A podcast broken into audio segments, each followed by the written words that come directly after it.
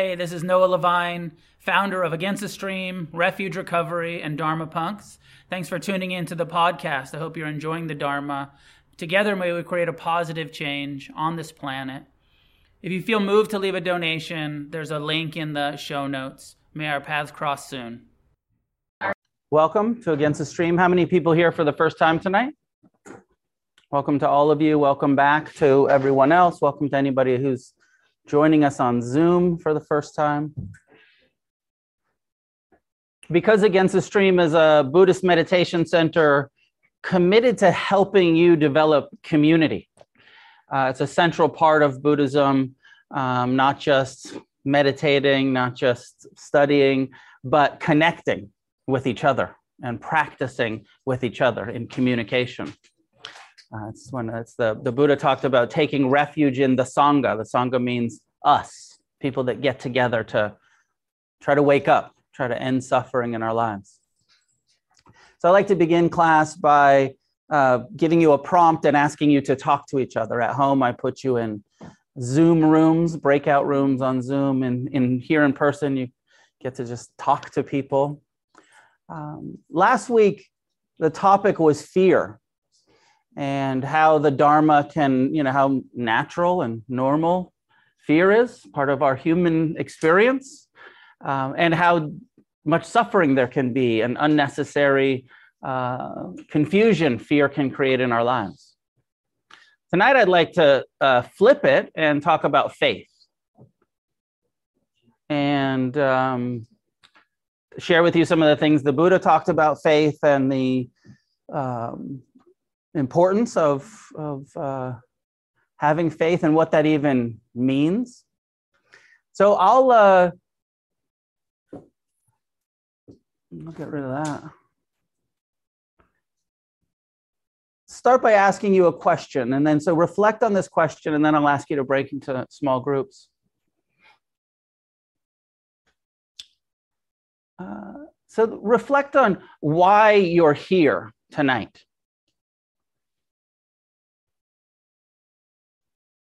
What is it that happened in your life that was so fucking terrible that it's come to this? And maybe for some of you, you're like, yeah, well, shot too much heroin and here I am. And for some of you, um, it's, it wasn't that bad, but something motivated you to come here. Something in your life wasn't quite satisfactory and led you to seek something. What, what could help me suffer less? What could help me? And there's some part of each one of us that had some faith that felt hopeful or inspired or hopeless enough to listen to somebody who said, try meditation or a book you read that inspired you, you know, like when you were in high school and you read Siddhartha, or you know when you were you know on acid and you read Be Here Now, or whatever it was that happened in your life that said, I'm going to try meditation. I'm going to start meditating. And for some of you, that was decades ago, but you're still, there's that, that faith that this is still the right thing to do. I'm going to keep meditating. I'm getting the benefits from it. I'm going to keep connecting with community. Some there might be people I didn't ask. I mean, new people. I didn't ask if anybody has never meditated before, and you're just here, hopeful that it will help, but you don't know yet. But something gives us faith, and reflecting for you, faith that this will work, that it's worth doing the meditation practice, uh, Buddhist principles, the Eightfold Path uh, is a worthy endeavor. There's some part of you that must believe that on some level just to show up. So, what was it for you that gave you faith, that got you started? And is it that, you know, is it, where is that today? For some of us, it was decades ago. But you're still here. You happen to be here today meditating still with some faith that this is a continued beneficial thing to do with my time and my energy. Small groups on why, you know, what, what got you started, what book was it, what person inspired you, what uh, experience maybe internally. The Buddha didn't have a teacher. He said, I had this internal faith that it must be possible to be happy, to be free from suffering, must be possible was internal, not an external teacher or anything. Um, so, what was it for you? Small groups, two or three people, uh, find some people, talk about it. Each person, just take a couple minutes. I read Siddhartha. I read Be Here Now. I read Dharma Punks, whatever it was for you that got you going. And where is that today in your kind of level of faith? Go ahead, find groups. So we'll talk about faith after we meditate. So find a way to sit that's upright, relaxed, a posture that feels sustainable, like you can maintain it without much movement. Even if you get uncomfortable, remember that part of what we're learning is to tolerate and develop compassion for pain, discomfort.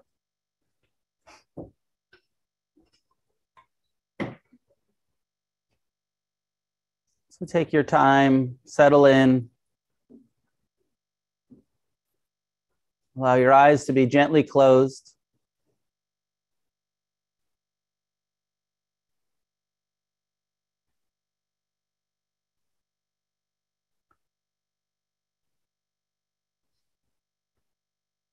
Establishing the aspiration or intention to be friendly, to be kind, accepting, patient with your own mind, with your body.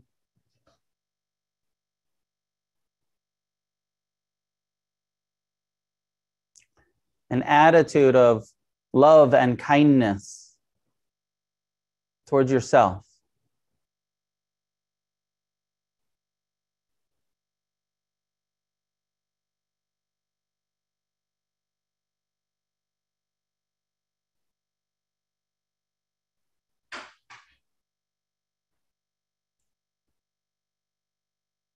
And with this attitude of friendliness or kindness, establish mindfulness, present time, non judgmental awareness.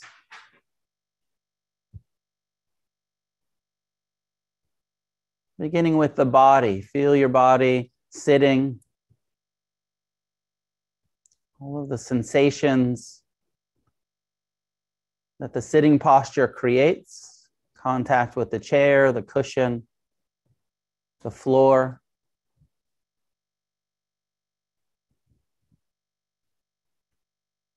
Hands resting effortlessly in your lap or on your legs.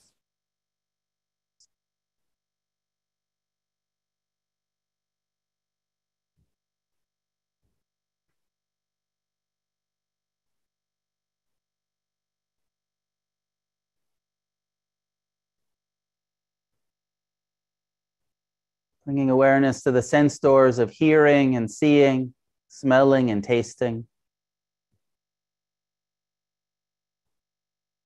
All of these ways that we know the world, what it looks like, smells like, tastes like.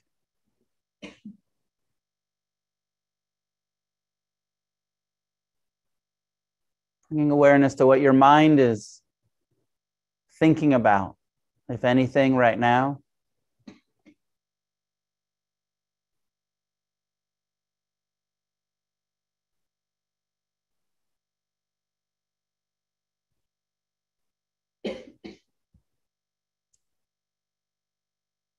And choosing to let all of that be in the background of your experience and directing our awareness to the sensations that the breath creates the simple narrow focus of mindfulness of breathing.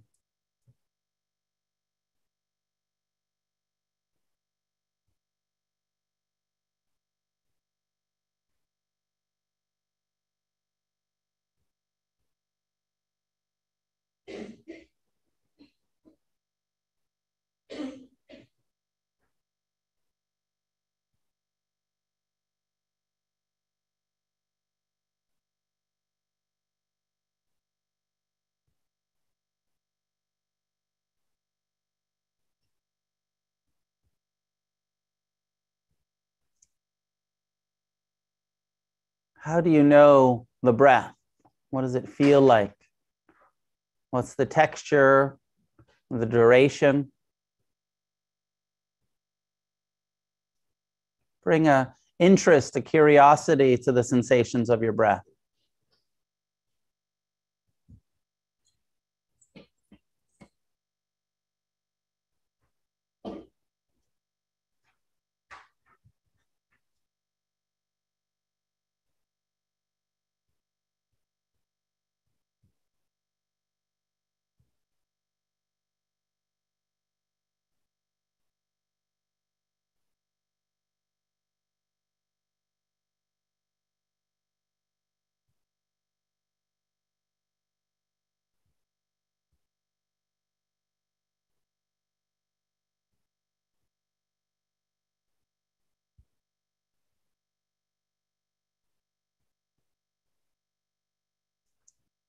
Each time the attention wanders back into thinking, just acknowledge it. Maybe note, name, planning or remembering, worrying, whatever the mind is doing. Without judgment, allow those thoughts to continue as you bring your attention back to the body breathing. Let the thoughts be in the background, the foreground of our awareness, redirected over and over to the body breathing.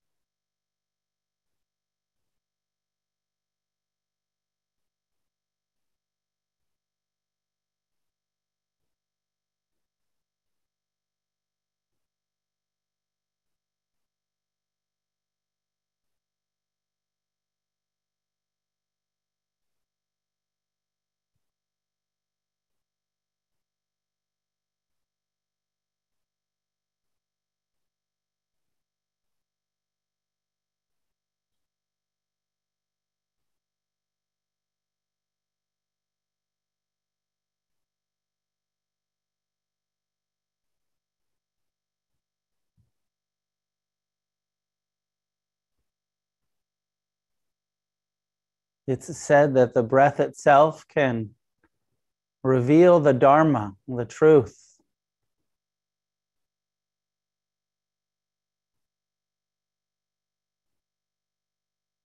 Pay attention to your breath with this kind of openness to the wisdom that the breath can teach you.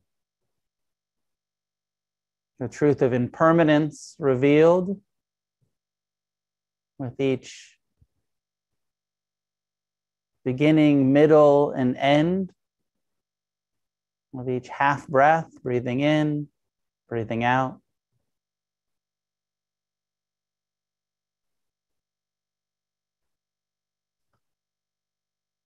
The truth of the impersonal nature of this body as the body breathes all by itself.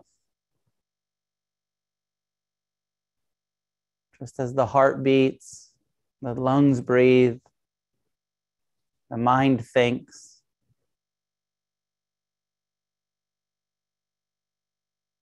And we tend to take it so personally.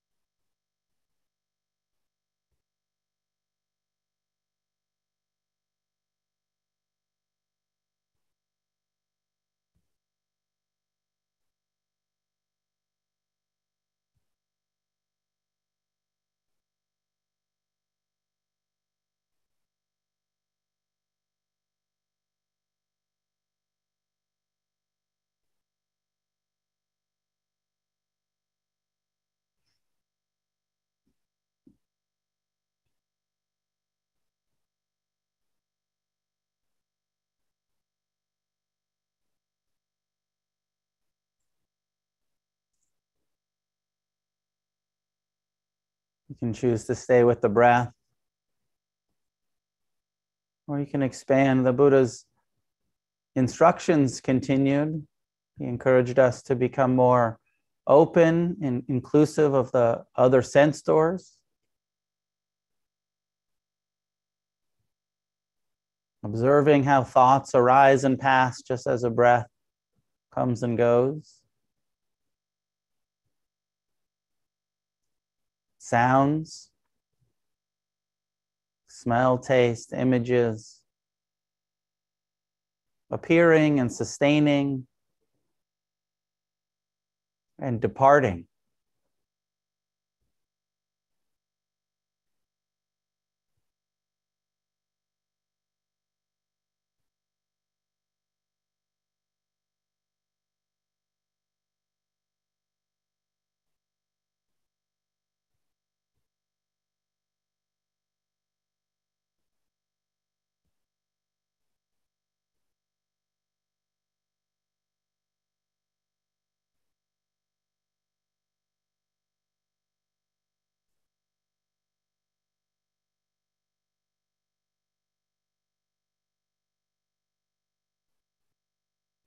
Mindfulness becomes an open, inclusive awareness.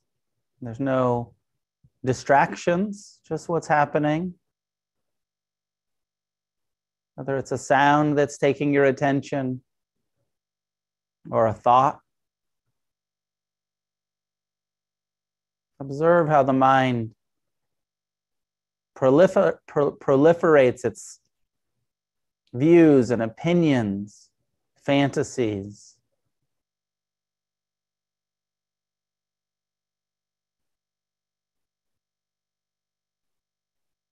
Hopes and fears arising and passing through awareness.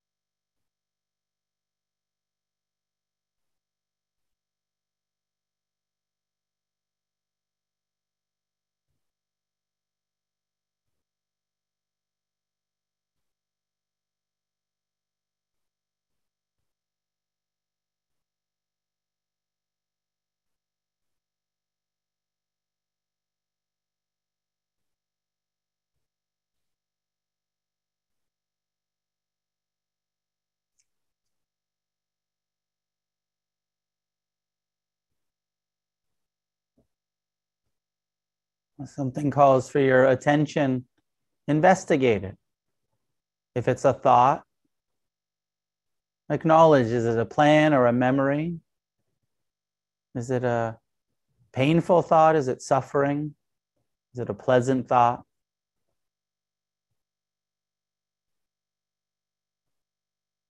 If it's a sensation in the body, is it pleasant or unpleasant or neutral?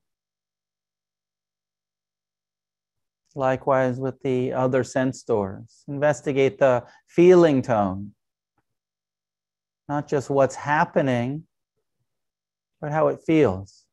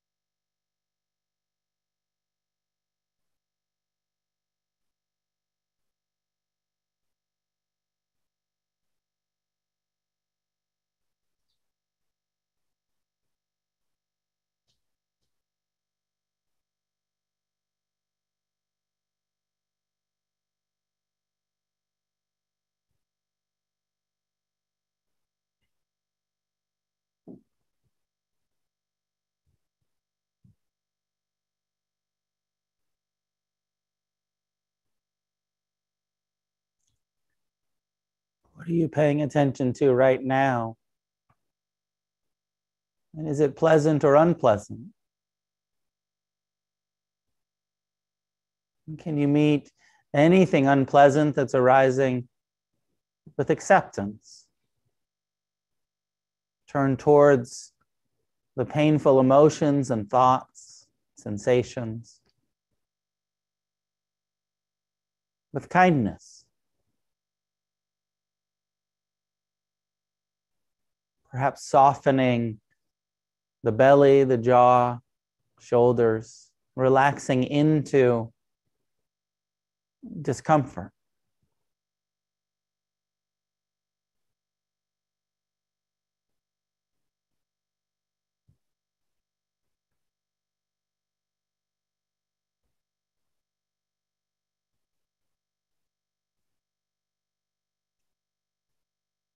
When our experience is pleasant, turning towards the pleasure, investigating the impermanent nature, the necessity of letting go,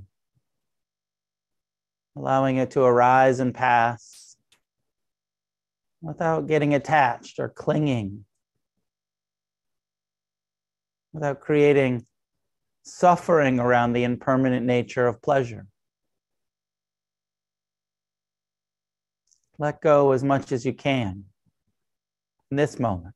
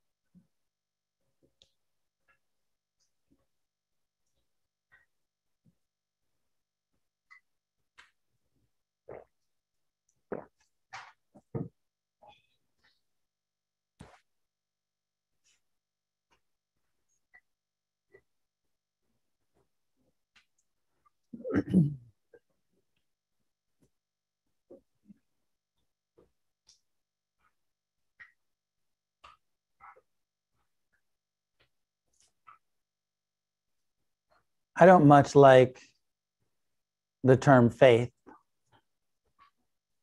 I don't know how you feel about it. Um, when people say faith, I tend to think that they're saying you should have blind belief in something that's probably not true.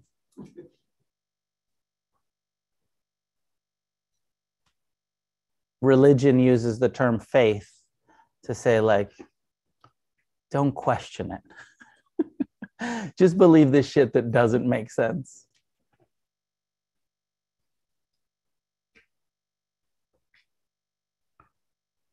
But it is used in Buddhism, and I think it's used um, in a bit of a different way than we're used to in the kind of uh, Western religions where faith is demanded. And um,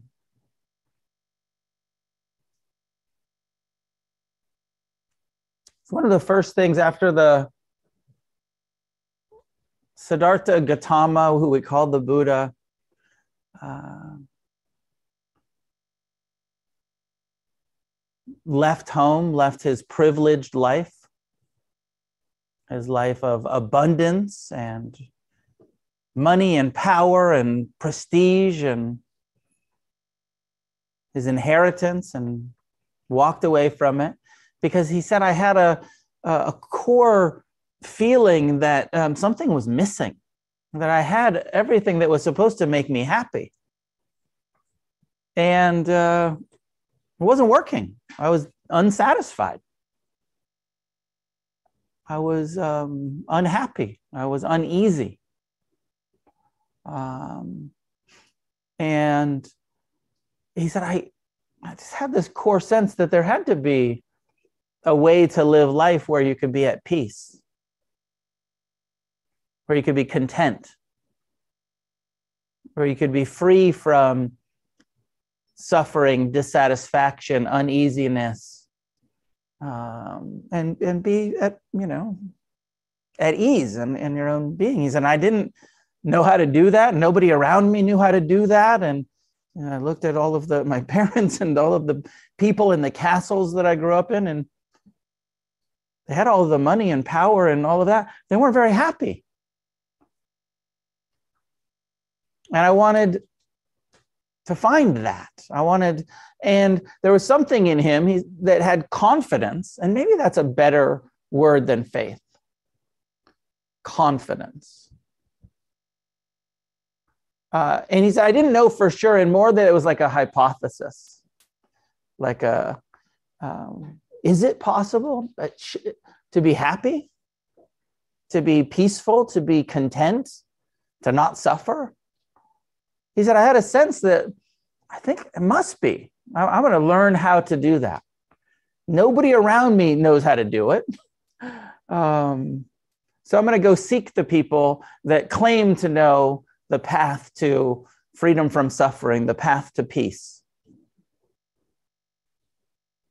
And he went forth into homelessness and renounced the material world, seeking a spiritual solution, convinced that there was no material solution. Now, this is a interesting point for us to reflect on, sort of where you're at in this sort of level of uh, uh, conviction about a material solution? Do you think you can, you still think you can maybe buy? If you have enough money, things, power, attention, that you, you know, uh, for whatever reason, he felt pretty clear pretty early on that there's not an external refuge, that it was something that he was going to have to find through a spiritual and internal practice, training the heart, the mind, uh, rather than something that uh, could be purchased or, or experienced based in uh, sense pleasures. I think it's such a blessing if you uh, know that there's no uh, material or sensual solution.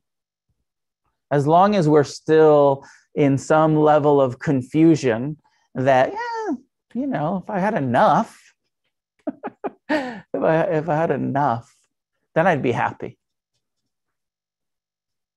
Enough stuff, enough savings, enough wealth, enough pleasure, attention, success. If I was successful enough, then I'd be totally at ease, completely satisfied.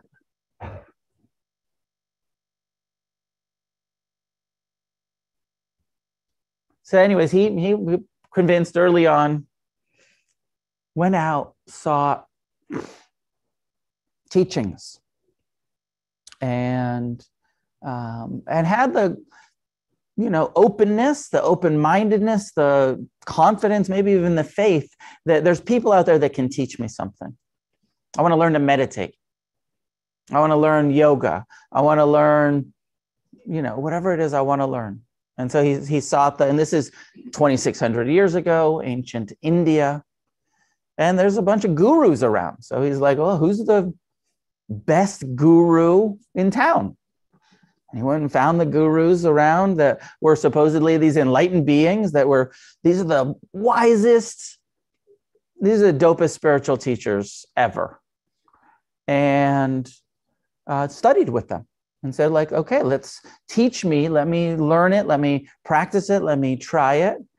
And um, had this experience several times where then the teacher would say, I've taught you everything I know and you're enlightened. You got it. You you you know you can meditate. You you've got this thing. And so um you don't need to keep going. You can we can like be teachers together. Two two different gurus said like i've taught you everything that i know and you're so adept at meditation and that we should just like rule together start, you know, like we got this killer cult. Let's just go. And you're like, you're my number two. Uh, and Siddhartha, both times that that happened, you know, looked into his own heart and said, you know, what you've taught me has been useful, primarily concentration based meditations, very useful, helped me experience bliss, helped me experience joy.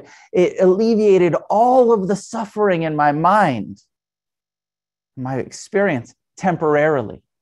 When I was meditating, I fucking dissolved into rainbows and it was amazing. But when I stopped meditating, my self centeredness, my clinging, and my aversion returned.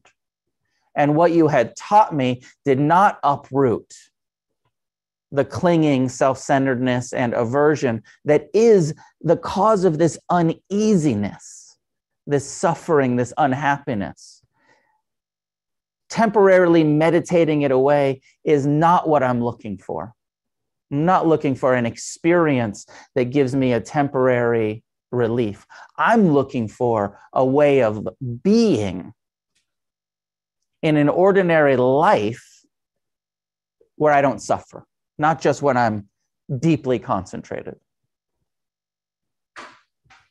And so he continued on and continued on and eventually discovered mindfulness on his own. Nobody taught him it. Nobody mindfulness did not exist. Most of you are aware of this. The Siddhartha created mindfulness, discovered it, whatever you want to call it, call it. But he he came up with it through trial and error. He's like, concentration's good, but doesn't quite get you there. Not paying attention. He's like, what if I pay attention in an open way? The difference between mindfulness and concentration is a little bit like what we're doing in meditation tonight. we're concentrating on the breath. Pay attention to your breath, ignore everything else. First 15 minutes of the instructions, I was encouraging you keep coming back to your breath, ignore your mind. Second 15 minutes of our 30 minute sit, I said, open to your sense doors, open to your mind, observe it all, no such thing as a distraction. Stop concentrating away what your mind is doing and observe it. Be mindful, present time, non judgmental awareness of your whole being. And not just what's happening, but is it pleasant, unpleasant, or neutral? To see the impermanent and the impersonal and the unsatisfactory nature of everything that happens in our minds and our hearts and our bodies. So, you know, it's a different talk. Mindfulness. He discovers mindfulness. And mindfulness leads him to liberation, to enlightenment. He said the concentration was helpful, and I use it to still the mind. And then I use mindfulness to investigate the nature of the mind. And, uh, uh, and it was mindfulness really that led to compassion. So when I turned towards my pain rather than concentrating it away, I learned to be tolerant and compassionate towards pain by facing it. When I turned towards the impermanent nature of pleasure, I learned non attachment to pleasure rather than concentrating it away. So there's that epic scene that, in some way, this painting behind me of the Buddha uh, represents, where seven years and then he's practicing alone after the asceticism and he's practicing alone and takes this vow towards it. He's like, I'm so close to freedom. My suffering is decreasing and decreasing and decreasing, but I'm still pretty identified with like, I am the meditator. I am spiritual. Still a little attached to pleasure, a little averse to pain. He said, I'm so close, but I'm still suffering some and he sat under the Bodhi tree. It's this sort of archetypal, mythological scene of the Buddha under the Bodhi tree, this ficus, this massive tree, and he's sitting there. He said, I'm just going to stay here until I get liberation or death. so, so fucking American. Liberty or death. Liberation and he's sitting and he's he reports later while i was sitting my mind attacked me with craving with lust.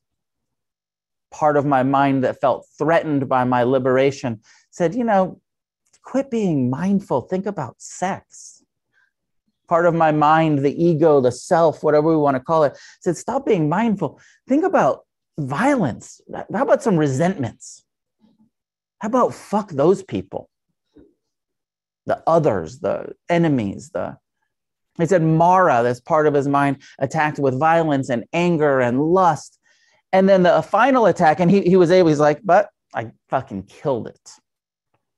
He's like, Mara came, my mind attacked with lust, disinterest.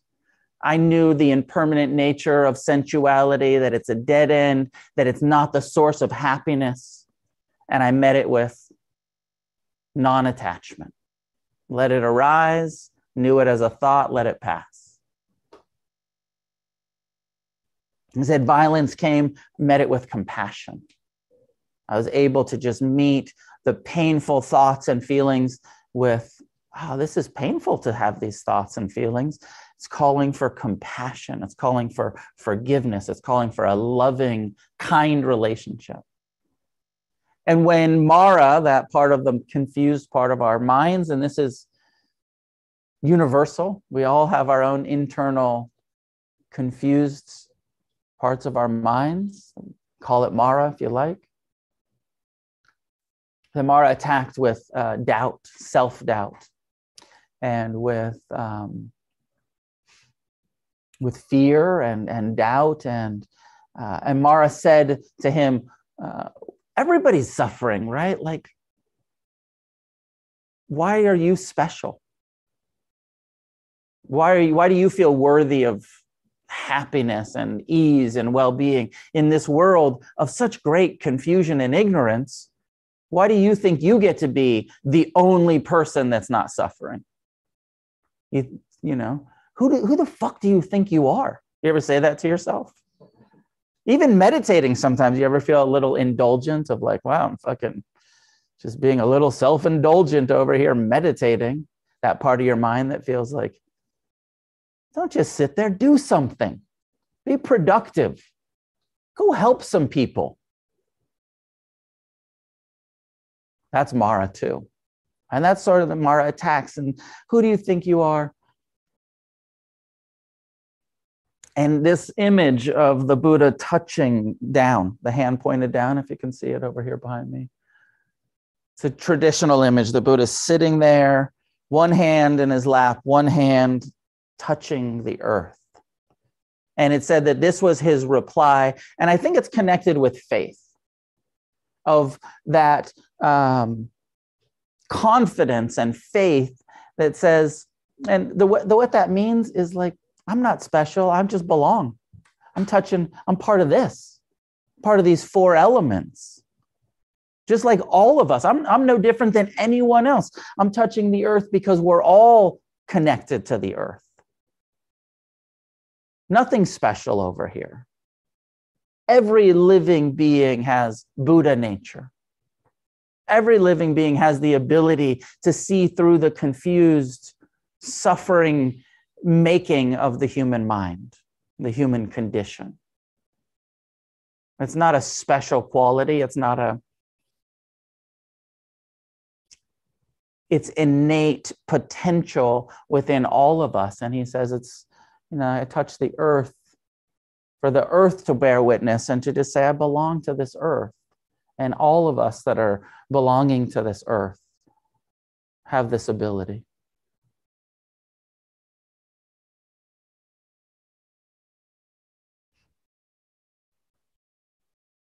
And after that, he's free from suffering for the rest of his life. He's like, I forget, early 30s, I think. And then he lives to like 80. He gets like 40 years of an adult life without suffering at all, reportedly. This is what separates us from the Buddha. We're still suffering at our experience, taking it personal, attached, aversive.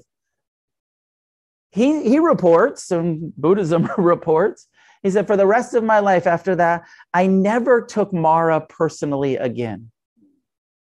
I never met pain with aversion again. I never met pleasure with clinging again.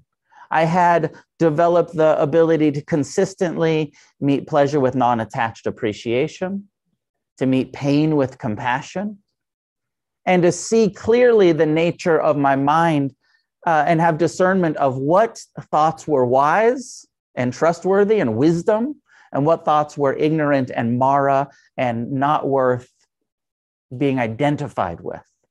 The impersonal nature of the mind and the discernment that this impersonal mind has both wisdom and ignorance in it. He didn't say, now my mind only experiences wholesome thoughts all of the time. He says, Mara keeps coming back. I talked about this in fear last week. Mara, that ignorant part of our mind, continues to exist even after enlightenment. This is both good and bad news, I think. Good news because it makes enlightenment possible.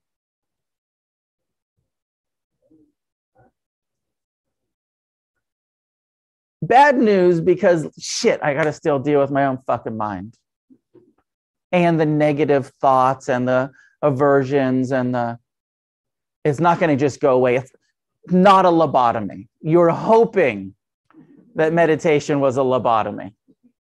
And that if you just meditated enough, your mind would like only good shit for the rest of your life. The Buddha said, no more suffering, but I still had cravings and aversions and I still had all this physical pain. The end of suffering was not the end of difficulties. The community was a fucking mess, as all communities are. People were fighting for power. He had a cousin that was constantly trying to murder him. He was accused of all kinds of shit that he didn't do. I mean, he had to live through, and he said, I just didn't suffer about it because I had mindfulness. And I saw the impersonal nature of the reactive tendency of our human condition. And I was no longer reactive. Compassion was my response, non attachment was my response, not taking it personal was my response.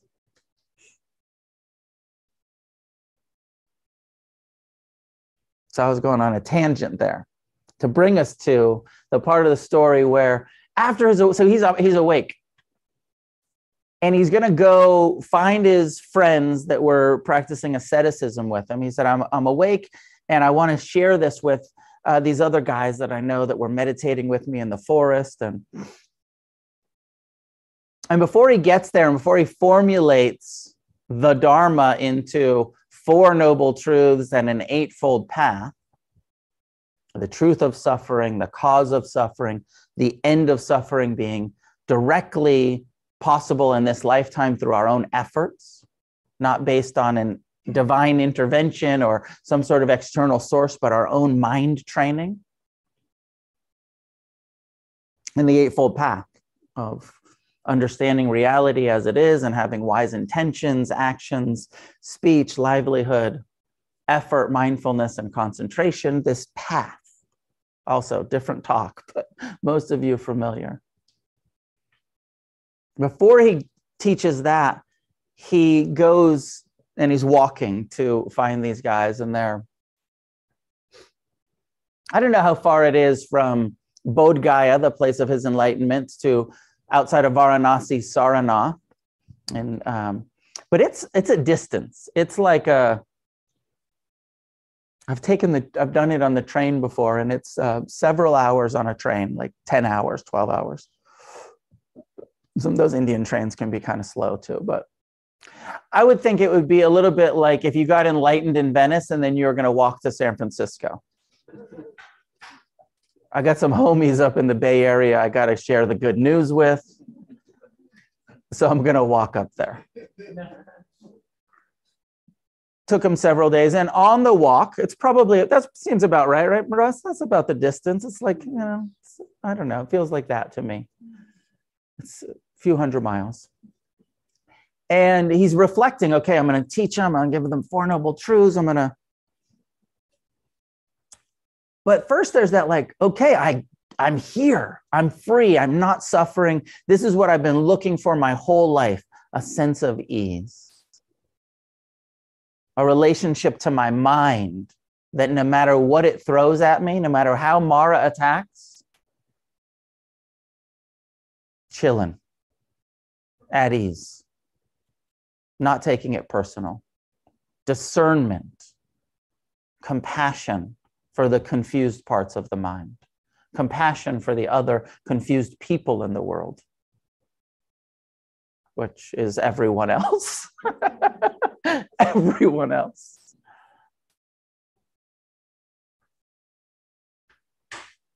And he reflects, um, he said, How did I get here? He said the first thing was, and this brings me, my long winded way, to, to the, the point of this, which is the first thing was that I had faith that it was possible. I, I was inspired, I was confident, I was, I believed that it must be possible to experience a sense of pervasive and uh, you know, not just a meditative experience, but a way of living where I don't suffer. I believe that that must be possible.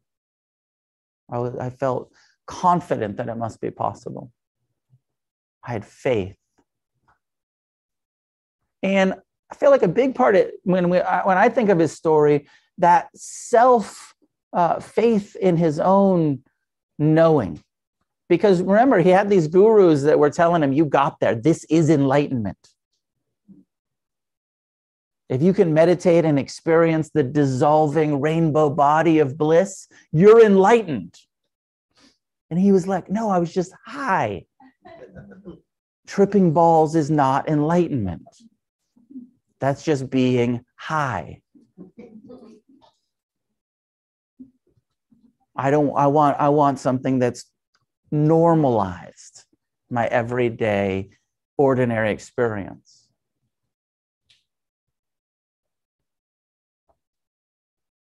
Said I had faith that it was possible and that faith led me to effort, seeking, studying, practicing, going on the retreat, studying with the, learning the yoga, learning the meditation, learning the scriptures, and questioning all of it. And that's where this sort of in Buddhism's a little bit different um, because of his healthy skepticism.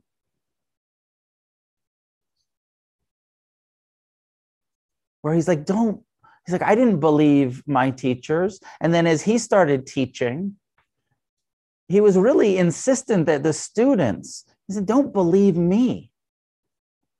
You have to find out for yourself.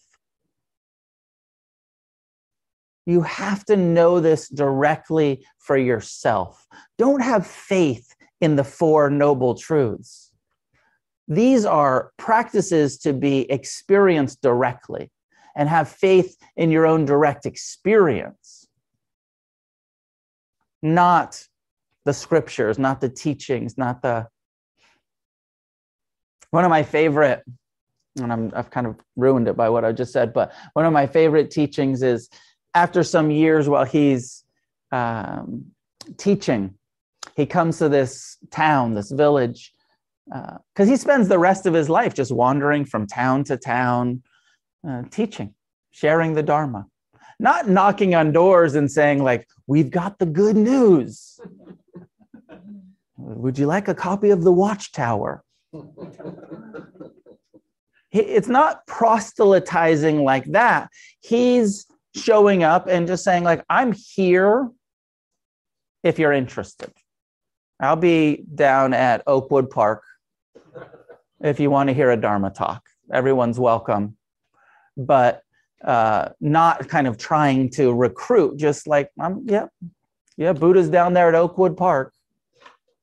Let's go check him out.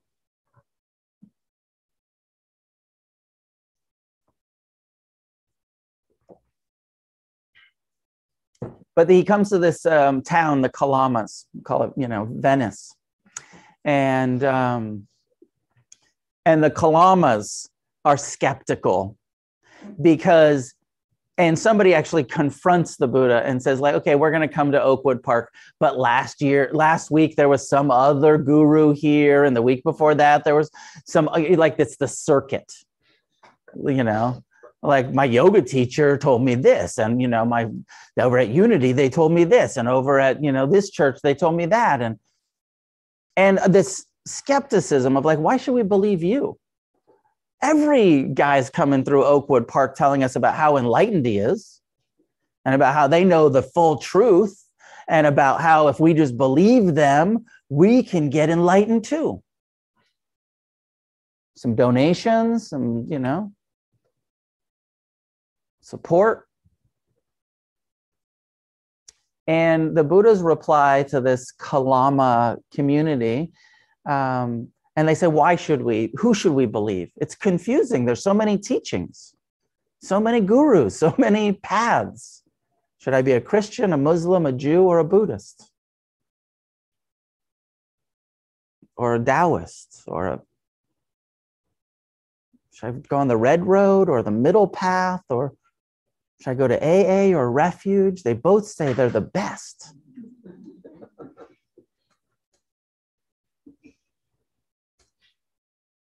And the Buddha's response, and I, I like this, it's just what I was saying before. He said, trust yourself. He said, don't believe anything just because it's what religion says, including Buddhism. Don't believe this stuff just because I've said these are the truths.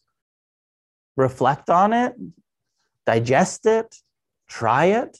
Don't believe it because it's in the Upanishads or it's in the Bhagavad Gita or because it's in the Bible or the Quran or, you know, this is before the Bible and the Quran, but we'll throw that in there. Don't believe it because it's a religious tradition. Don't believe it because your parents believed it, because it's the family tradition. All my people have believed this shit, so I guess it's true. Said reject what other people believe. But check it out, find out for yourself. In my early practice, I feel like I did this a little bit. You know, I got sober and in AA, they said you have to have a spiritual experience and uh, I was already practicing Buddhism a little bit. But I was like, okay, well, I've rejected the Judeo-Christian, Christian, Islamic uh, kind of theism, um, but without much investigation. So I was like, I'm going to read the Bible. Let's check it out. I'm going to read the Quran. Let's check it out. I'm going to, you know, and like did a little bit like reflecting and investigating and and trying it on. And I went to some zikrs and I went to some temples and I went to some churches and to get a sense of like, okay, what's being taught here? It could it be helpful? Will it help me end my suffering? Will it help me recover? And that's sort of the Buddha's encouragement. Try it, see, reflect on it. Does it make sense?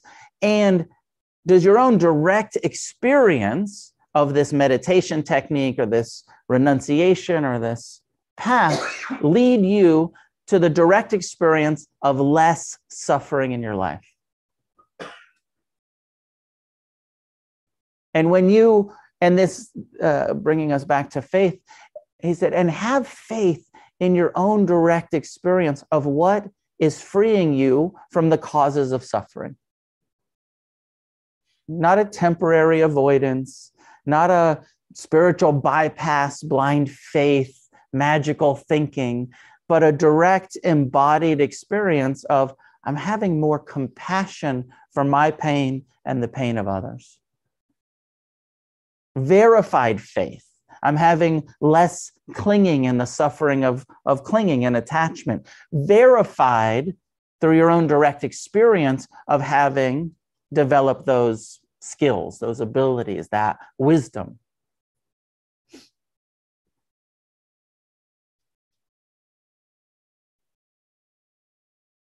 So mostly Buddhism is is on the side of um, encouraging a healthy skepticism and a verified faith. When we say faith, a confidence that's based in your own experience. Now, the one piece that I'll say, and I don't know what he said to the Kalamas, um, you have to do a, a fairly deep dive in my experience, into Buddhist practice before you decide whether it works or not. I've talked to so many people who say, I can't meditate because they tried it once. I tried that meditation stuff. I can't do it. Which is a little bit like saying, like, I tried to play a violin and it sounded terrible. or I tried to fly an airplane and I crashed it. or whatever example of trying to do something that takes training and skills and long-term practice in order to be able to you know unless you're a virtuoso or something to actually be able to make music on the violin or to you know fly the airplane with the 57 buttons and knobs and you got to know where it all is. So you study Buddhism, you learn the teachings, you practice the meditation. It's asking for a lot, but my own opinion is like if you have a sincere practice for a few years and are sincere about it and really feel like it's not working, it hasn't alleviated you know, lessened my suffering. Whether that's a, you know, whatever practice it is. So in order to verify whether something's working or not, we have to do a deep dive, not a surface intellectual rejection based on your views and opinions and conditioning. So, faith, confidence, that list of five where he said, I had faith, and the faith inspired me to do the work, the effort. So, I'd assume you're all here and uh, because you have some faith in the Dharma. We're talking about Buddhism, the Dharma. Curious, put a number on it, one to 10. How much faith do you have in the Dharma based on your experience with it so far? Don't tell me, but get it in your mind. Faith. I believe this path will take me to where I want to go maybe some of you are like at a 10 total and verified out of your own practice. You've seen the progress, you've seen what's happening for you. Now, the second thing he said was that that faith led to effort. And I've done this in class a few times, and I think it's really interesting to then think about your faith, and maybe you're, let's say you're at a eight. And now look at your effort. Is your effort at an eight? Do you meditate every day? Do you make time for retreats every year? Do you practice the five precepts even on the weekends?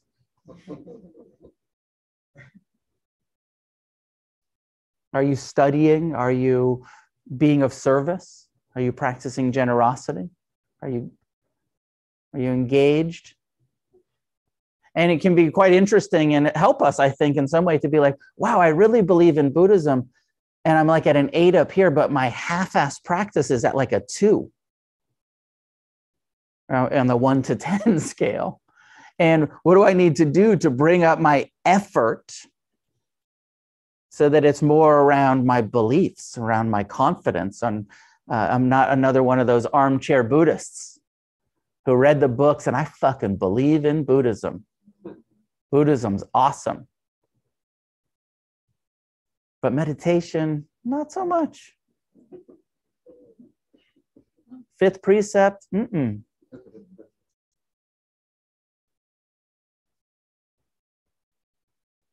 Okay, we're just about out of time. I'll take one or two questions, if there are any, about this stuff. Please Hi, my name's Hector.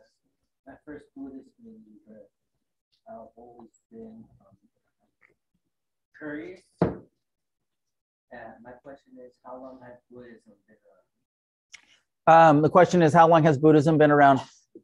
About 2,600 years. As around now, it's uh, imprecise on some level, um, but it's around 2,600 years. And you know they celebrate the kind of birth of the buddha the enlightenment of the buddha and the death of the buddha which is an 80 year about an 80 year span.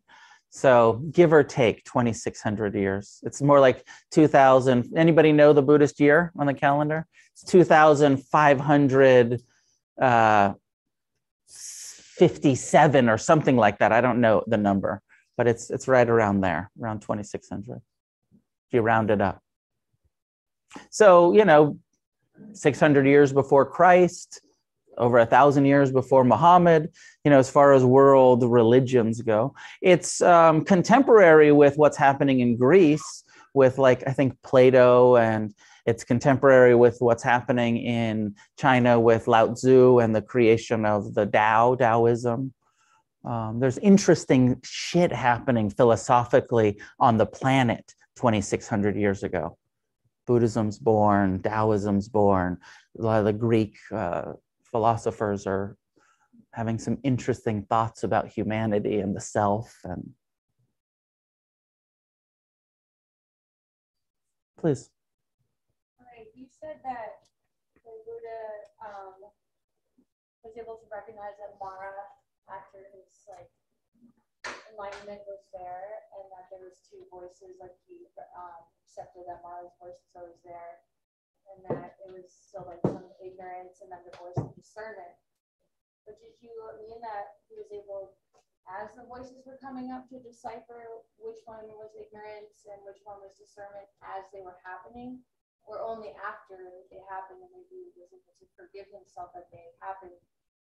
Like it wasn't during that um, the way that it's talked about, I don't know if you can at home hear. The question was, um, could the Buddha discern when Mara was arising in real time, or was it like in in reflection of, um, oh shit, that was I was stuck in some ignorance.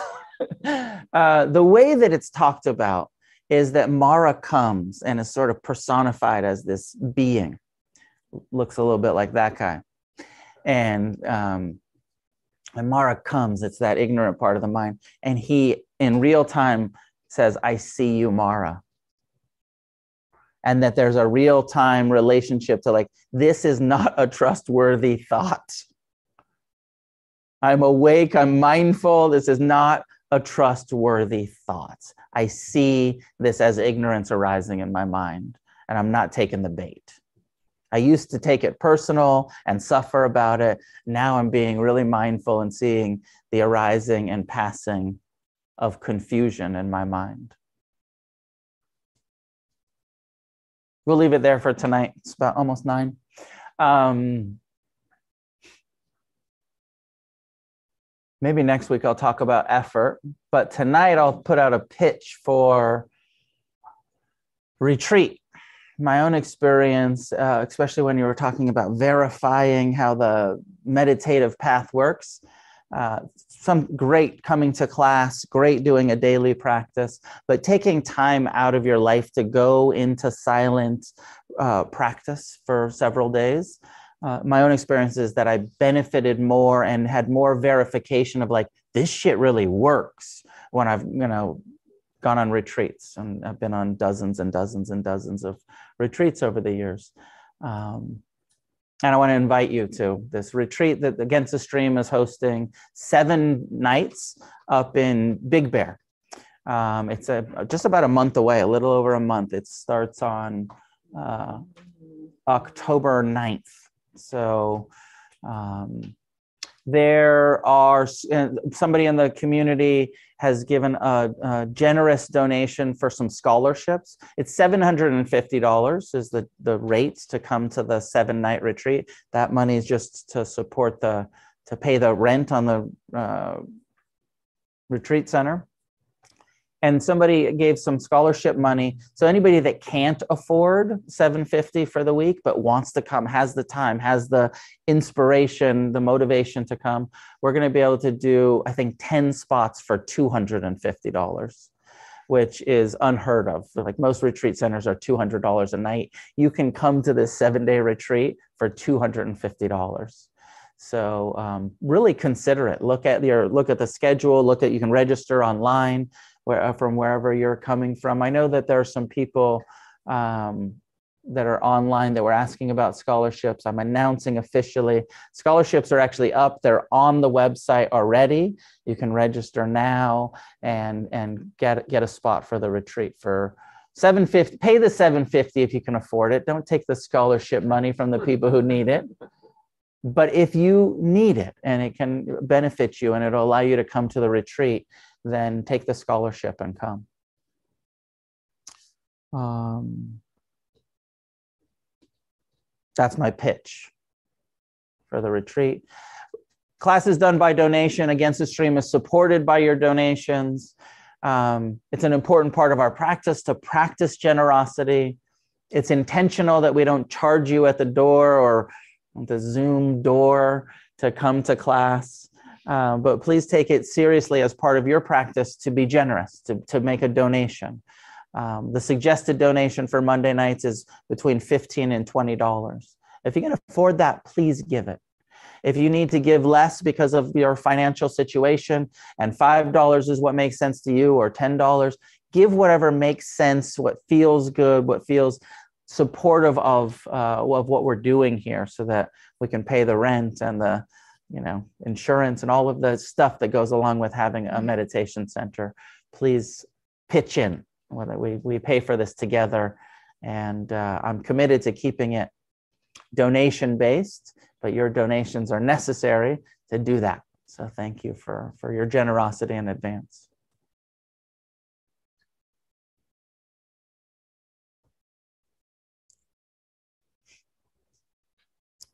May any goodness that comes from the practice and discussion of the Buddha Dharma be gathered and shared with each other. May each of us have more and more verified faith. May we get as free as we can get in this lifetime. And together, may we create a positive change on this planet for the benefit of all living beings. Thanks for tuning in to the podcast. This is Noah Levine, founder of Against the Stream and Refuge Recovery. If you feel moved to leave a donation, there's a link in the show notes.